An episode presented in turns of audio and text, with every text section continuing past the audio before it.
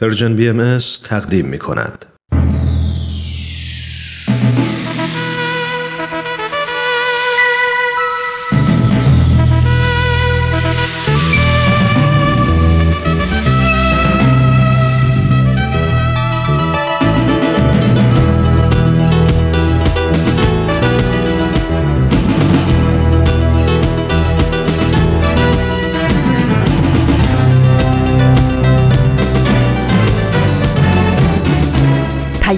دوست. برنامه ای برای تفاهم و پیوند دلها.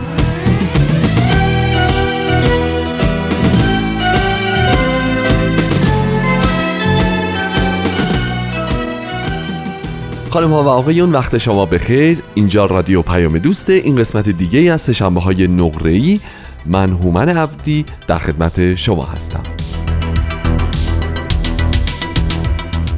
امروز سهشنبه 12 شهریور 1398 سوم سپتامبر 2019 میلادیه و ما با قسمت دیگری از مجموعه سهشنبه های نقره‌ای در خدمت شما هستیم. همونطور که می‌دونید تا پایان برنامه قسمت دیگری از مجموعه رادمردان جاوید و یه قسمت دیگه از فصل اول سپهر سخن رو به اتفاق خواهیم شنید. از اینکه امروزم مثل هفته های گذشته همراه برنامه خودتون هستید پیشا پیش ازتون تشکر می‌کنم.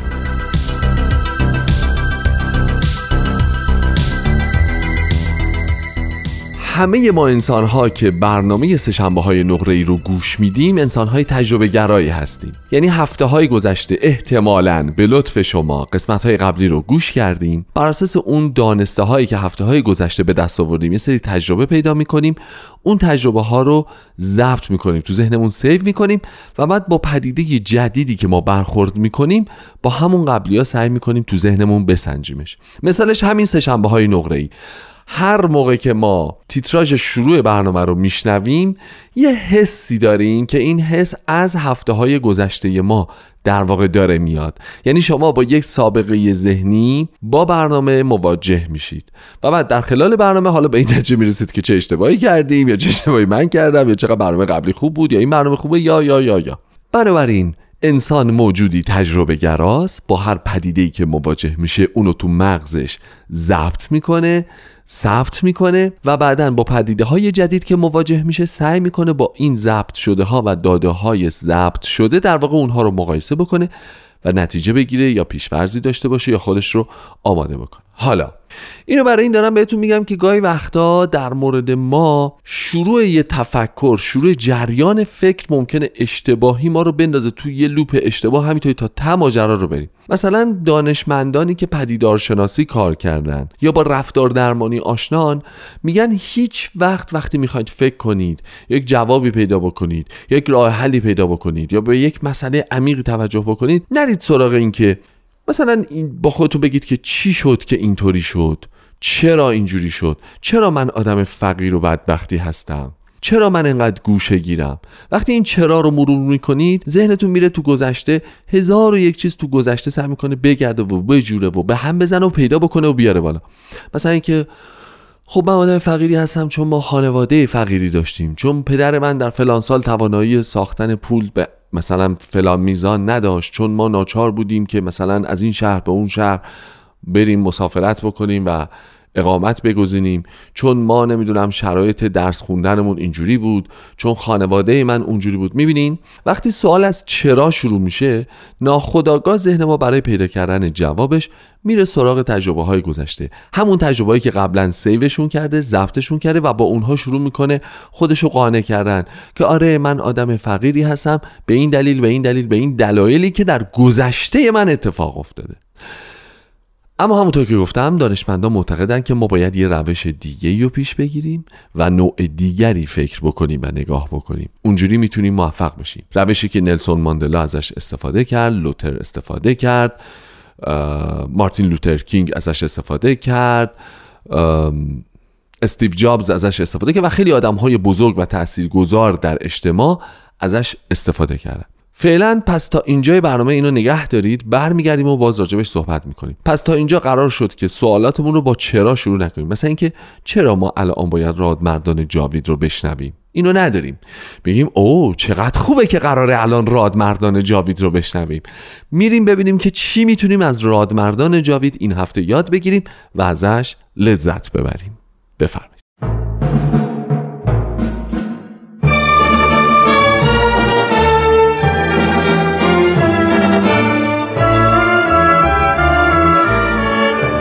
رادمردان جاوید.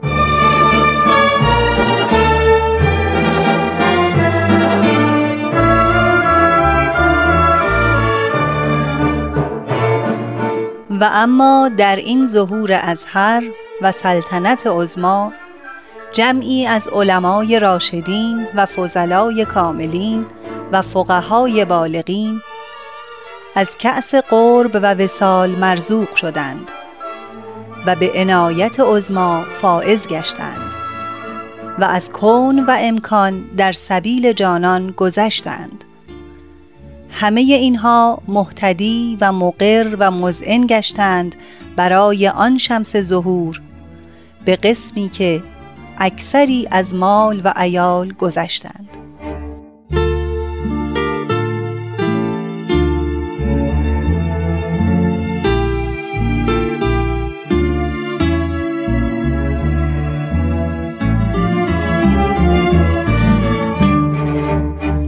همراهان عزیز درود بر شما هفته دیگر گذشت و زمان آن رسید تا با بخشی دیگر از مجموعه رادمردان جاوید با شما باشیم من ترانه هستم و در این برنامه دنباله شرح احوال جناب فاضل قائنی رو به شما تقدیم می کنم.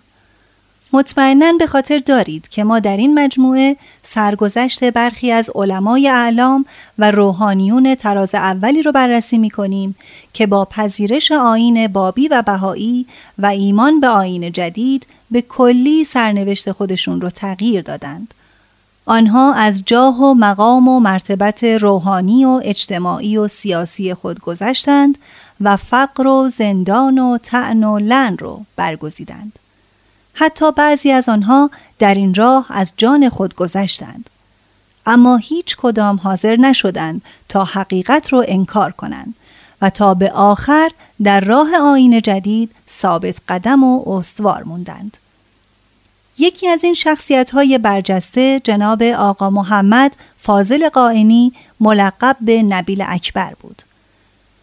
در برنامه گذشته گفتیم که ایشان موفق شد تا در قائنات عده زیادی از عوام و خواص رو به آین جدید مؤمن کنه و این امر سبب خشم علمای آن سامان شد. لطفا در ادامه با ما همراه باشید.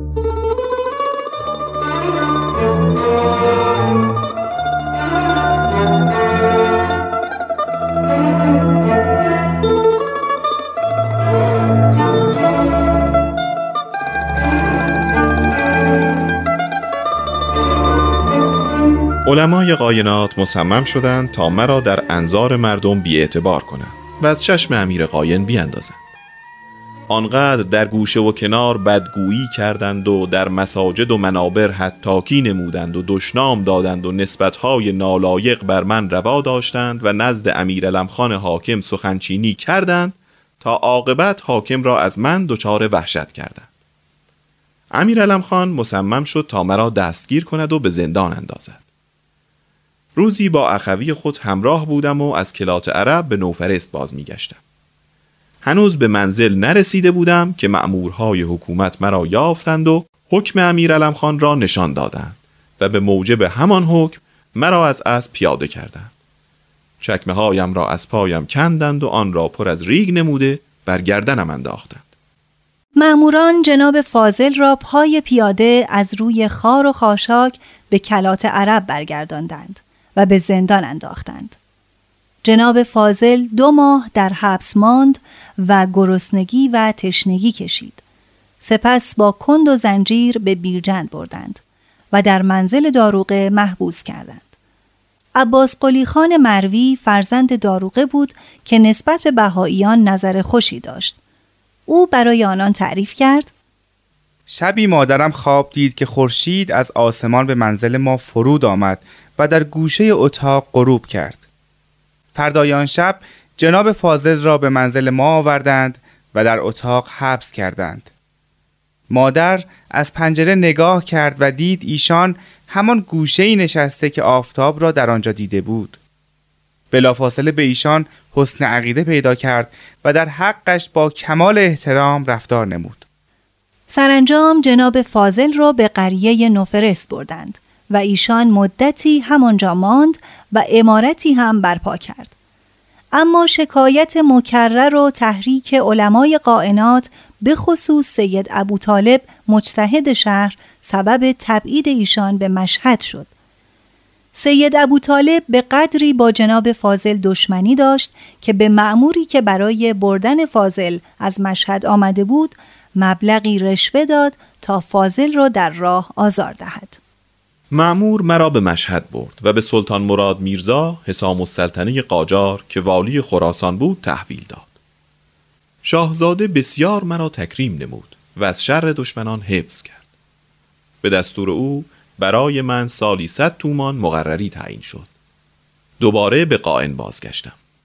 اما ابو طالب باز هم از پای ننشست و در آخر دسیسه را به جایی رساند که معمورین شاه آمدند و فاضل را به تهران بردند.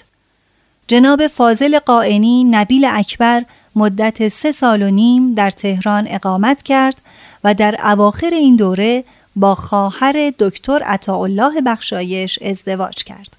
این واقعه را دکتر بخشایش روایت کرده است.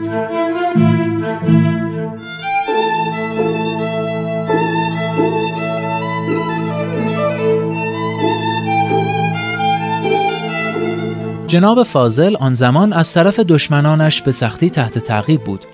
علمای بزرگ پایتخت مانند حاج ملا علی کنی و سید صالح عرب و سید صادق سنگلجی در صدد قتل او بودند. به همین جهت ناچار بود دائما مکان خود را تغییر دهد و هر شب را در محله‌ای به سر برد. امامه را هم به کلاه تبدیل کرد تا شناخته نشود. سرانجام داروغه تهران فهمید که فاضل با خواهر من ازدواج کرده. من آن موقع نوجوانی پانزده شانزده ساله بودم و در دارالفنون تحصیل می کردم. زمستان بود و داروغه من و دو تن از بانوان خانه را احضار کرد. بگو ببینم فاضل کجاست؟ جناب داروغه درست است که ایشان شوهر خواهر من است اما از مکان او خبر ندارم. تفره نرو پسر. راست می‌گویم ایشان گاهی به منزل می آید و بعد از ساعتی می رود. ببین جوان من بد تو را که نمی‌خواهم جای فاضل را نشان بده قول می دهم از شاه برایت منصب و نشان بگیرم. خدا گواه من است. نمی‌دانم ایشان کجا هستند. آه جوان صبر من هم اندازه دارد. بدان که اگر محل او را نشان ندهی تو را به چوب خواهم بست. سرانجام چون آنچه می‌خواست از من نشنید دستور داد یک بغل چوب را که در آب گذاشته بودند آوردند و پاهای مرا در فلک گذاشتند و با ترکه های تر شروع به زدن نمودند. فریاد من بلند شد. زیرا آن ضربه ها مانند مار به خودم میپیچیدم و نعره می‌زدم. یکی از مقامات عالی رتبه در داروغ خانه که علی اللهی بود از این چوبکاری متأثر شد و به داروغه اعتراض کرد. آخر رحم و مروتت کجا رفته؟ این طفلی بیش نیست. چرا اینطور شکنجش می‌دهی؟ حکم شاه است. فاضل باید پیدا شود. باید آنقدر چوب بخورد تا مغر بیاید. نمی‌گذارم. اگر می‌خواهی حتما کسی را بزنی من را به جای این طفل بزن. خلاصه که به اصرار آن عالی مقام از دست داروغه نجات یافتم.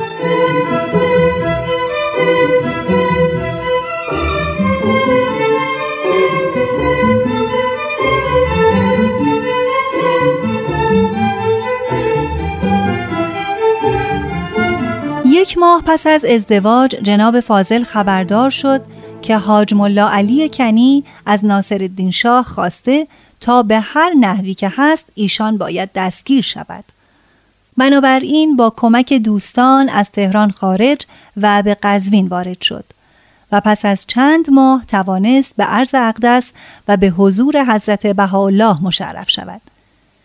در همین سفر بود که لوح حکمت به نام او از جانب حضرت بهاءالله نازل شد و به لقب نبیل اکبر ملقب گشت. چندی بعد جناب نبیل اکبر دوباره به ایران بازگشت. مدتی در تبریز ساکن شد و به ابلاغ آین جدید به آشنا و بیگانه مشغول شد. پس از آن به سفر پرداخت و پیام جدید را به گوش علاقمندان رساند. حتی گروهی از طلاب حوزه های علمیه هم توسط او به آین جدید ایمان آوردند. اما دشمنانش او را آسوده نمیگذاشتند و همیشه در تعقیبش بودند. به همین جهت مرتبا از شهری به شهر دیگر سفر می کرد. پس از چندی وقتی به تهران آمدم باز هم علما خبردار شدند و از شاه خواستند تا مرا دستگیر کرده به قتل رساند. دیگر دوستان هم از نگهداری و حفظ من عاجز بودند. پس از بیراهه با لباس مبدل سوار بر اولاغی راه خراسان در پیش گرفتم و وارد سبزوار شدم. اما ناصر شاه به اصرار علما فرمانی صادر نموده و برای والی خراسان فرستاده بود که فلان کس با فلان نشان را هر جا که هست دستگیر کرده تحت الحفظ به تهران روانه کنید والی هم به حکام جز عین این فرمان را ابلاغ کرده بود همه جا جاسوس گمارده بودند تا به محض ورود مسافرین من را در میان آنان بیابند. آری همین که به سبزوار رسیدیم دستگیر شد.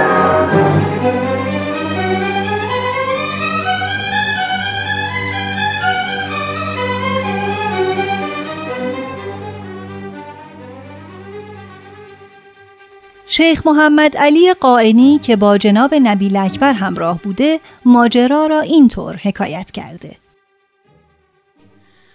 جناب فاضل ورود به شهر را خارج از حکمت می دانست. صلاح در آن دید که در کاروانسرای شاه عباسی سبزوار که در بیرون شهر واقع است حجره ای بگیریم. ابدا گمان نمی بردیم در میان آن همه مسافر شناخته شویم. تا آنکه نیمه شب معموری داخل حجره شد و به فاضل گفت که حکمران شما را خواسته. من گفتم من هم بیایم. گفت نه من معمور بردن ایشان هستم. تنها. جناب فاضل ناچار با همان لباس مبدل روانه شد و به نزد حاکم رفت. در حالی که یکی از شاهزادگان قاجار هم آنجا ایستاده بود. سلام به شما جناب حاکم. تو قطعا آقا محمد قائنی هستی هم؟ چرا ساکتی؟ ببینید آقا من میرزا حسین علی نوری را می‌شناسم او کسی نیست که مرد دانشمندی چون تو مریدش شود آخر تو سالها در همین سبزوار تحصیل حکمت کرده ای حکیمی چون حاج ملا هادی سبزواری که استادت بود به تو چون عالمی شهیر مینگریست عمری از محضر شیخ مرتزا انصاری بهره ها بردی. از چنان شخص بزرگواری که در عالم اسلام از نوادر است اجازه اجتهاد دریافت کرده ای. مشتهدی شده ای جامع معقول و منقول. چطور این ننگ را به خود هموار کردی که پیرو میرزا حسین علی نوری شوی که یک شخص عادی مازندرانی است؟ چرا خود را رسوای خاص و عام نموده ای؟ آه جناب آقا محمد. بیا و بر خودت رحم کن و تن زیر بار این ننگ مده. ای کاش خودت ادعا می کردی. ای کاش.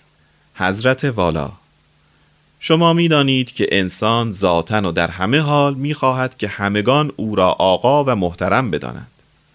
حتی اگر شغل پستی چون حمالی داشته باشد.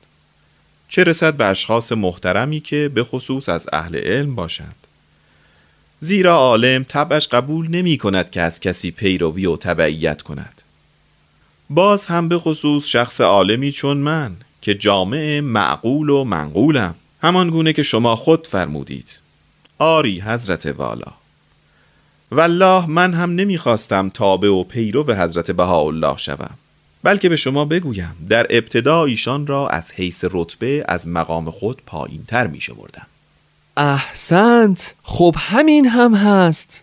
حضرت والا در بغداد علمای آین بابی مانند مقدس خراسانی و حاجی سید جواد کربلایی همه زیر دست من می نشستند. آنان در محضر من مانند بندهی خار و زلیل بودند. مرا در مجلس خود در صدر می نشاندند و در صحبت حق تقدم را به من می دادند. آری البته. حق هم همین است. اما در مجلسی که حضرت بهاءالله لب به بیان گشود و از کلماتش معانی بدی شنیدم فهمیدم که او یگانه آفاق است. دیدم که من همان که گفتید علمای بزرگوار بر علم و درکش شهادت داده اند مانند قطرم و او یعنی همان فرد ساده مازندرانی بحری بیکران. من چون ذره ام و او مانند خورشید تابان. حال هم در خدمت شما و همه این بزرگواران اقرار می کنم که من مانند گنجشک کوچکی که در چنگال بازی قوی پنجه گرفتار باشد در کمند ارادت حضرت بهاءالله اسیرم و توانایی رهایی ندارم. دیگر خود دانید. می خواهید در همین جا مرا بکشید. می خواهید در کند و زنجیرم بیندازید. می خواهید به تهران روانم کنید. مختارید. شاهزاده از صدق گفتار جناب نبیل اکبر آن مرد بزرگوار و با منزلت که در راه محبوبش اینطور آواره دیار شده متأثر شد. در آخر گفت آقا محمد اگر همین الان تو را به تهران بفرستم حتما کشته می‌شوی. من دریغم میآید که در این امر مشارکت کنم. از این رو تو را نادیده می انگارم همین حالا برو و خیلی زود از شهر خارج شو. مواظب باش که جاسوسان در کمین تو هستند. جناب نبیل اکبر فاضل قائنی به کاروانسرا آمد و ماجرا را برای من تعریف کرد. شبانه حرکت کردیم و از بیراه خود را به قوچان رساندیم.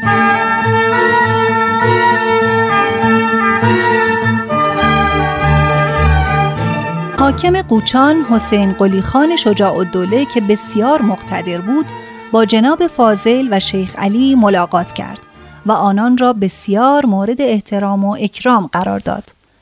سپس آنان دور از اولاق خریداری کردند و از راه باجگیران خود را به مرز رساندند و این در حالی بود که تذکره یا همان گذرنامه را هم نداشتند. جناب فاضل چگونه از مرز عبور کنیم؟ ما که تذکره نداریم. بیا شیخ علی بیا فعلا از الاغها پیاده شویم و توکل بر خدا برویم. من دعایی از حضرت باب به خاطر دارم که در این مواقع می‌خوانم. لازم است که در اینجا هم آن دعا را تلاوت کنیم و روانه شویم. همانطور که جناب فاضل گفت عمل کردیم. دعاگویان روان شدیم. از جلو اداره گمرک ایران که میگذشتیم رئیس اداره با زیر دستانش ایستاده بود. ما سر خود به زیر انداخته بودیم و می‌رفتیم. رئیس گمرک به جناب فاضل سلام داد و یک فنجان چای تعارف کرد. سپاسگزارم جناب رئیس. لطف شما بسیار است. اما کمی شتاب داریم. با اجازه. رئیس گمرک ابدا به فکر نیفتاد که تذکره درخواست کند. شکر خدا را به جای آوردیم. مانده بود گمرک روسیه. عجب در آن بود با آنکه افراد اداره گمرک روس بر در ایستاده بودند کسی از ما طلب تذکره و جواز عبور نکرد. بعد از آنکه کمی دور شدیم بر الاغها سوار شدیم و خود را به اشقاباد رساندیم. در اشقاباد جناب فاضل نبیل اکبر در جمع بهاییان و فضلا از علم خود همگان را بهرهمند می کرد ایشان به واسطه فقر و تنگدستی بسیار در سختی روزگار میگذراند. اما از آنجا که عزت نفس بالایی داشت با احدی مشکل خود را در میان نمیگذاشت. چندی بعد به اتفاق جناب میرزا ابوالفضائل گلپایگانی از فضلا و مشاهیر علمی به بخارا سفر کردم و در آنجا اقامت نمودم. جناب فاضل قائنی نبیل اکبر در بخارا در مجامع علما و فضلا شرکت می کرد و همگان را از علم و کمالات خیش متحیر می کرد. اما پس از مدت کوتاهی بیمار شد و در قربت وفات یافت. در همین سال بود که حضرت بهاءالله مؤسس آین بهایی در عراضی مقدسه درگذشتند و روح پرفتوح ایشان به ملکوت ابها صعود کرد. حضرت عبدالبها مرکز میثاق آین بهایی به افتخار جناب نبیل اکبر زیارتنامه ای نازل فرمودند و طی لوحی مخصوص دستور دادند که هر سال نه نفر به زیارت تربت جناب فاضل به بخارا بروند.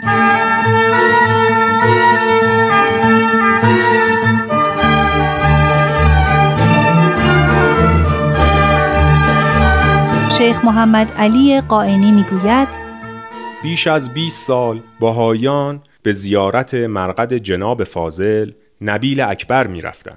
تا آنکه در آخرین بار که در عراضی مقدسه حضور حضرت عبدالبها مشرف بودم شفاهن به این جانب فرمان دادند که جسد ایشان را از بخارا به اشقاباد منتقل نمایم پس از ورود به اشقاباد این مأموریت را در سال 1923 میلادی توسط جناب شیخ احمد اسکویی به انجام رساندیم و جسد جناب فاضل را در گلستان جاوید اشقاباد به خاک سپردیم. حکمت انتقال جسد ایشان بعدها معلوم شد. اینکه پس از مدت کمی قبرستان بخارا به دستور حکومت خراب شد. از جناب فاضل آثار و تعلیفات زیادی بر جای نمانده بعضی از آثارش همچنان مفقود هستند برخی از رساله ها و تعلیفات ایشان از این قرار است کتابی که در پاسخ به سوالات امتحانی شیخ مرتزا انصاری و سایر علما نوشته شد. این کتاب در خانواده ایشان موجود است. رساله کشف الاحجاب معروف به حسامیه که در دست نیست. رساله تحفه ناصریه به فارسی که در خانواده ایشان موجود است. رساله در اثبات آین بهایی که در دست نیست. اشعار عربی و فارسی تاریخ مانکجی که میرزا حسین همدانی به دستور مانکجی زرتشتی نوشته و به فرمان حضرت بهاءالله جناب نبیل اکبر آن کتاب را تصحیح کرد. قصیده تائیه موجود در خاندان جناب میرزا حسن ادیب طالقانی که شرح حال ایشان را از همین برنامه شنیدید. خب دوستان عزیز به پایان سرگذشت جناب آقا محمد فاضل قائنی نبیل اکبر رسیدیم. در برنامه آینده سرگذشت رادمردی دیگر را به شما تقدیم می کنیم. تا بعد بدرود.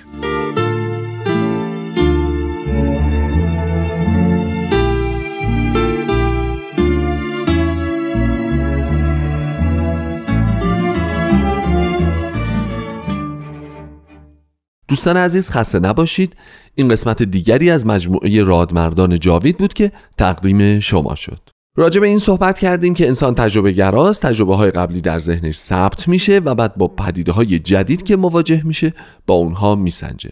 دانشمندان امروزه میگن که بیایید یه کار دیگه بکنیم. در واقع مسیری برای تفکر ما درسته که بیایم به جای چرا در ابتدای جمله چگونه رو جایگزین بکنیم. یعنی به جای اینکه بگیم چرا من آدم فقیری هستم به این فکر بکنیم که چگونه می‌تونم از این فقر نجات پیدا بکنم. خوب دقت کنید ببینید چطور نگاه این سوالا رو به جلوست و داره ما رو هدایت می‌کنه به اینکه صورت مسئله رو می‌دونیم مشکل رو می‌دونیم ریشه یابیش هم کردیم. به گذشتش فعلا کاری نداریم. اینو می‌ذاریم کنار. زاویه نگاهمون رو به آینده میشه و اینکه چطور می‌تونیم شرایط موجود رو با تفکرات خودمون و پس از اون با اعمال خودمون عوض بکنیم. الان سوالی که تو ذهنمه اینه. چطور می‌تونیم بیشتر از هفته های پیش از سپر سخن لذت ببریم. چطور می‌تونیم بیشتر از هفته های پیش مطالب این برنامه و مطالبی که استاد فرید مطرح می‌کنن رو در ذهن نگه داریم؟ گوش بدید راجبش صحبت می‌کنیم.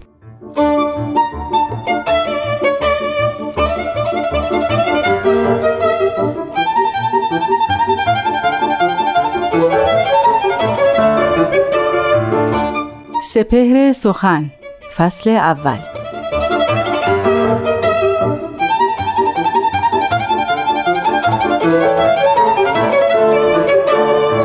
بگفت من به دمی آن چراغ را بکشم. بگفت باد نتاند چراغ صدق رو بود. هر آنک پف کند او بر چراغ موهبتم بسوزدان سر و ریشش چو هیزم موقود.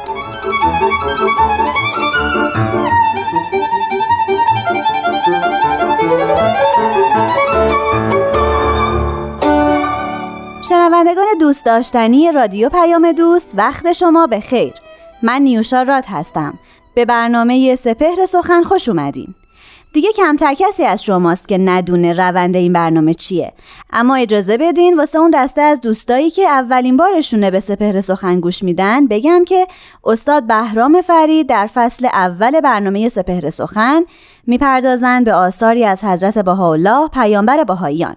به این ترتیب که یک بیان از اون حضرت خونده میشه و بعد استاد فرید به توضیح مفاهیم آشکار و نهان اون می‌پردازند. پس با ما همراه باشیم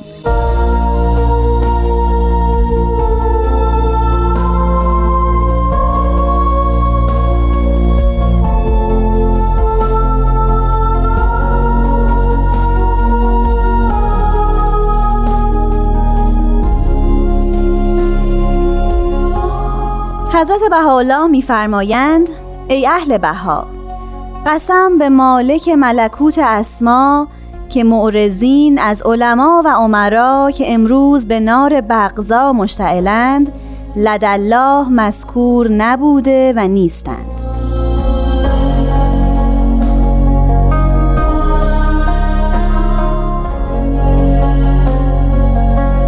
دوستان محترم من و شنوندگان نازنین سخن حضرت بهاءالله رو شنیدیم که خطاب به اهل بها میفرمایند قسم بزرگی رو یاد می‌کنند که معرزینی که از علما و عمرا هستند یعنی دو طایفه سیاست مدار و رهبران مذهبی امروز که در اون در آتش کینه و حقد و حسد میسوزند. نزد خدا جایگاهی ندارن. حتی مذکور نبوده و نیستن. به تعبیر ملیح حضرت بهاءالله حضرت بهاءالله در ادامه سخن چنین میفرمایند که هر بسری امثال آن نفوس را به مسابه سارق و قاتل مشاهده می نماید چه که شعونات انسانی از ایشان ظاهر نه. لازال در صدد جان و مال ناس بوده و هستند. چنانچه مشاهده نموده و می نمایید از مال ناس جمع نموده و ثروت یافته اند و بر ایشان تکبر می نمایند در حقیقت زلیل ترین نفوس عالمند ولکن در ظاهر خود را به الوان مختلفه می آرایند و عزت لی می گویند همونطور که در این بیان حضرت بهاءالله هست تیغ نقد حضرت بهاءالله عاطف به دو طایفه از رهبران جهانند. گروهی علمای مذهبی و طایفه سیاستمدارانی هستند که تعبیر اهل بها تعبیر بهایان این است که به نام علما و عمرا شناخته می شود این دو طایفه امروزه واقعا به چه کار مشغولند خواه علمای اسلامی باشند یا علمای مسیحی و یهودی؟ سیاستمداران شرقی باشند یا غربی؟ فلواقع کارنامه اعمال اونها در این ایام ما چگونه رقم خورده؟ این کارنامه سیاه یا افتخارآمیز؟ فلواقع نظر کنیم و ببینیم سخن عرض با حالا که بیش از 150 سال پیش گفته شده این است که این دو طایفه رو تشبیه کردن به سارق و قاتل یعنی هم به سرقت مشغولن و هم به قتل عالم وجود پرداختن. شاید آدم فکر بکنه که این سخن 150 سال پیش هنوز نشانی از جنگ های جهانی اول و دوم در پیش رو نبود هنوز اتفاق نیفتاده بود. هنوز این چنین عالم انسانی به پاره کردن یکدیگر مشغول نشده بود. از اون سخن عرض بالا تا امروز ما نزدیک به 150 سال میگذره. آیا شده روزی بگذره و ما شاهد جنگی در این عالم نباشیم؟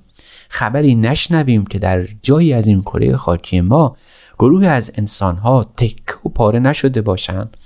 آیا می شود در روزگار ما روزی باش و سخن از فقر و جهل نشنویم؟ این سخن عرض با حالا این انتقاد عرض با حالا از علما عمرا سخن کوتاهی نیست سخن کمی نیست. یک حقیقت بسیار تلخ عالمه.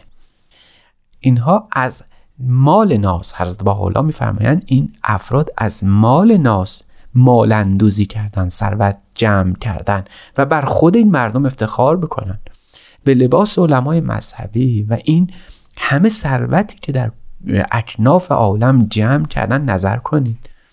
به این ثروتی که طائفه سیاستمداران در پی او رفتند و زرق و برقی که از این عالم بر خود آویزان کردند باید نگاه کرد. واقعا چه حکایت غریبی است این سخن حضرت بالا که میفرمایند در حقیقت ذلیلترین نفوس عالمند.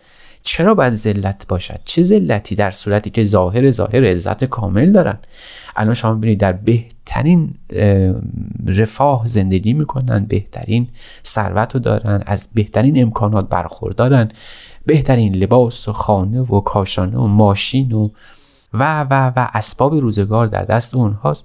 اما چرا حضرت با میفرمایند اینها ذلیلترین نفوسن. چون خود حضرت با میفرمایند اگرچه هر دو طایفه علمای مذهبی و سیاستمداران بر مردم حکومت می‌کنن زمام مردم در دستشونه اما خودشون اسیر یک فرد دیگری هستند و اون نفس اماره خودشونه. این آدم ها این رهبران مذهبی و سیاسی بر مردم حکم می‌کنن اما محکوم نفس اماره خودشون هستن. چقدر زلیل این نفس اماره و چقدر قوی این نفس اماره که تونسته چنین قدرتمندان دینی و سیاسی رو به مخور خودشون بکنه. از این روز ترز بالا فهمان لعمری نفسی که اقل از خردل صاحب امتیاز و ادراک باشد امثال اون نفوس را معدوم می شمارد اینها وجودی ندارن در پیش خداوند. خداوند با هر میزانی با هر خط کشی که قامت اینها رو اندازه بکنه جایی ندارن در آفرینشون. کوتاهترین و قاصرترین افراد محسوب بشن چرا؟ برای اینکه به فراموش کردن مأموریت خودشون رو و اون ارتقاء اون کمال مردم و تابعان خودشون.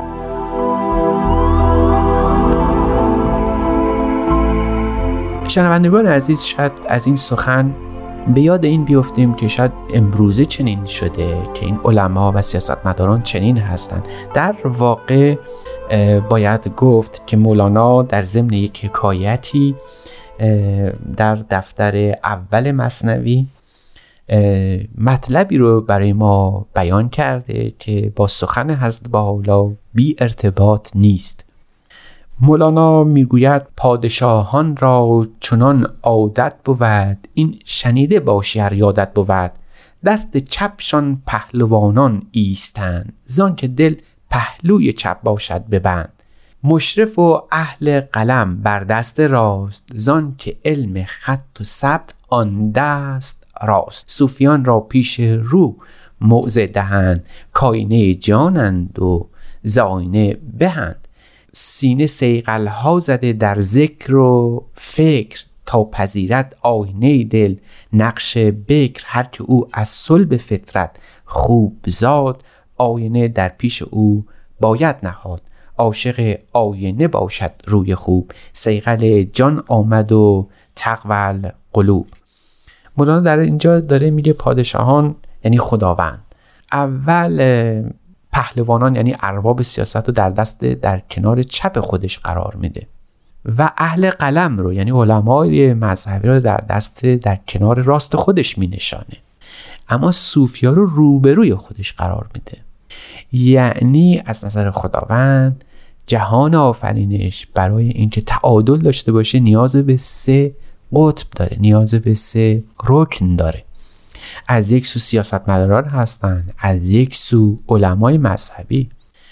اما رکن سوم برایند این دو قوه است. یعنی هدفی که این دو باید تعقیب بکنن به راستی وظیفه علما و وظیفه سیاستمداران چیست جز تقوا جز سینه پاک کردن مردم از حقد و حسد و بغض و کینه و دشمنی. آیا به غیر از این است که مردم اینها رو انتخاب کردند به حکمرانی اینان گردن نهادن جز این که بخواهند که جهان آرامش داشته باشه. انسانها در کنار هم به آرامش و آرامی زندگی بکنند. جز این است که تقوا در دل مردم باشه و اگر این نباشه و اگر این وظیفه اصلی نباشه یعنی اگر سیاست مدار ما فراموش بکنه که قصد از این همه ثروت و مال و قدرت این است که انسانها به رفاه هم انسانی و هم جسمانی برسن. فلواقع دیگه چه چه هدفی میمونه؟ دیگه چه فایدتی میمونه از این ماجرا؟ آیا یک وسیله معطل در این جهان نیستن؟ آیا به جز کذب و دروغ یک کار دیگری کردن؟ آیا می شود در این نام جز تزویر گذاشت؟ آیا علمای مذهبی که قصدشون اخلاق مردمه یعنی هدایت مردم به خلق خوب و این نکه لعلا خلق عظیم. این این سخن خداونده اگر علمای مذهبی جز این کنند که مردم رو به خلق خوش دعوت کنند و بروند به سراغ سیاست که مثل یک سیاستمدار بخوان پادشاه باشن بخوان رهبر باشن بخوان قطب اقتصادی باشن بخوان ثروت اندوزی بکنن آیا مردم جز به بیراه رفتن جز کش آموختن کار دیگری در پیش خواهند. آیا خراب عالم فی الحقیقه در عهده این افراد نیست؟ آیا مسئولیت این دمار عالم برگردن این آدم ها نیست؟ و سخن حضرت با اینجا از روی غضب نیست. حضرت با حالا میفرمایند اینها پیش خدا جایگاهی ندارن. اینها در نزد حق هیچ اعتباری ندارن. تا چه برسه خود انسان ها بر همین حضرت با حالا میفرمایند علمای مذهبی که حقیقتا به کار اصلی خودشون و اون تهذیب اخلاق مردم اگر بپردازن علمای الهی هستند علمای روحانی هستند کسانی هستند که خدا اونها رو دوست میداره. ولی از این دایره اگر پا رو بیرون بگذارن به سراغ اقتصاد برن و در اقتصاد کوشا باشن اگر برن به سراغ قدرت و بخواهن پادشاه و امیر و صاحب قدرت بشون آیا دیگه اعتباری میمونه؟ از حیز انتفاع ساقطن و چون به کار دیگری پرداختن حضرت با بر اینها نام سارق گذاشتن. و اگر اصرار بکنن در این سرقت اگر در این مالندوزی در این ثروت جمع کردن در این کسب قدرت کردن در این صورت به قتل آدم ها هم می‌پردازن. چنان که دیدیم بارها جهان ما سرشار بود از جنگ های مذهبی. به نام خدا به نام دین همدیگر رو کشتند و به غارت بردند. ما تاریخ ای عالم رو نمی‌خوایم نظر بکنیم. اما فلواقع وقتی مسئولیت این جنگ ها و خونریزی ها رو دمار عالم رو ما پی بگیریم و بشناسیم جز علمای مذهبی چه کس دیگری رو می‌توانیم بیابیم؟ پس بنابراین حضرت بالا وقتی میفرمایند امثال این نفوس به مسابه سارق و قاتل مشاهده می نمایند سخن انتقادی نیست. حضرت بالا اینجا عصبانی نبودن. اینجا دارن نگاه تاریخ و عبرت آموز تاریخ رو به ما یاد میدن. که وقتی تاریخ رو می‌خونیم به قول خاقانی هان ای دل عبرت بین از دیده عبر کن. وقتی ما تاریخ می‌خونیم و عبرت می‌گیریم حقیقت بیان حضرت بهاءالله رو که امروز شنیدیم پی می‌بریم. زلیلترین نفوس عالم دست بر غذا علمای مذهبی و سیاستمداران هستند برای اینکه محکوم نفس اماره خودشون هستند.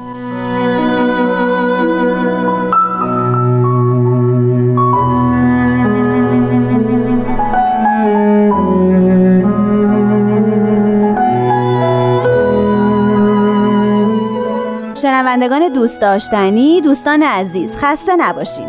خیلی خوشحالم که این سپهر سخن رو از دست ندادین. لطفا بعدیا رو هم از دست ندین. من یوشا راد هستم و به اتفاق استاد بهرام فرید و تهیه کننده این برنامه پارسا فناییان روزگاری خوش براتون آرزو می‌کنم.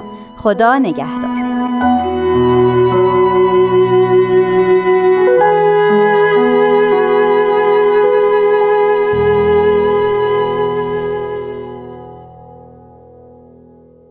اگر سعی بکنیم که سمت و سوی نگاهمون و سوالای ذهنیمون رو به این سمت ببریم که چگونه می‌تونیم این کار رو بکنیم چطور می‌تونیم این کار رو بکنیم یا چطور می‌تونیم از این وضعیت نجات پیدا بکنیم هم گذشتمون رو مرور کردیم هم تفکر انتقادی رو به کار گرفتیم هم خلاقیت ناچاریم داشته باشیم هم رو به جلو داریم نگاه می‌کنیم هم فکرمون و مسیر نگاهمون به سمت آینده و اصلاح اون چیزی که تا امروز بوده پیش میره و معطوفه به اون میشه. این مهمه. تا هفته آینده و برنامه دیگه همه شما رو به خدا میسپارم. بدرود و خدا نگهدار.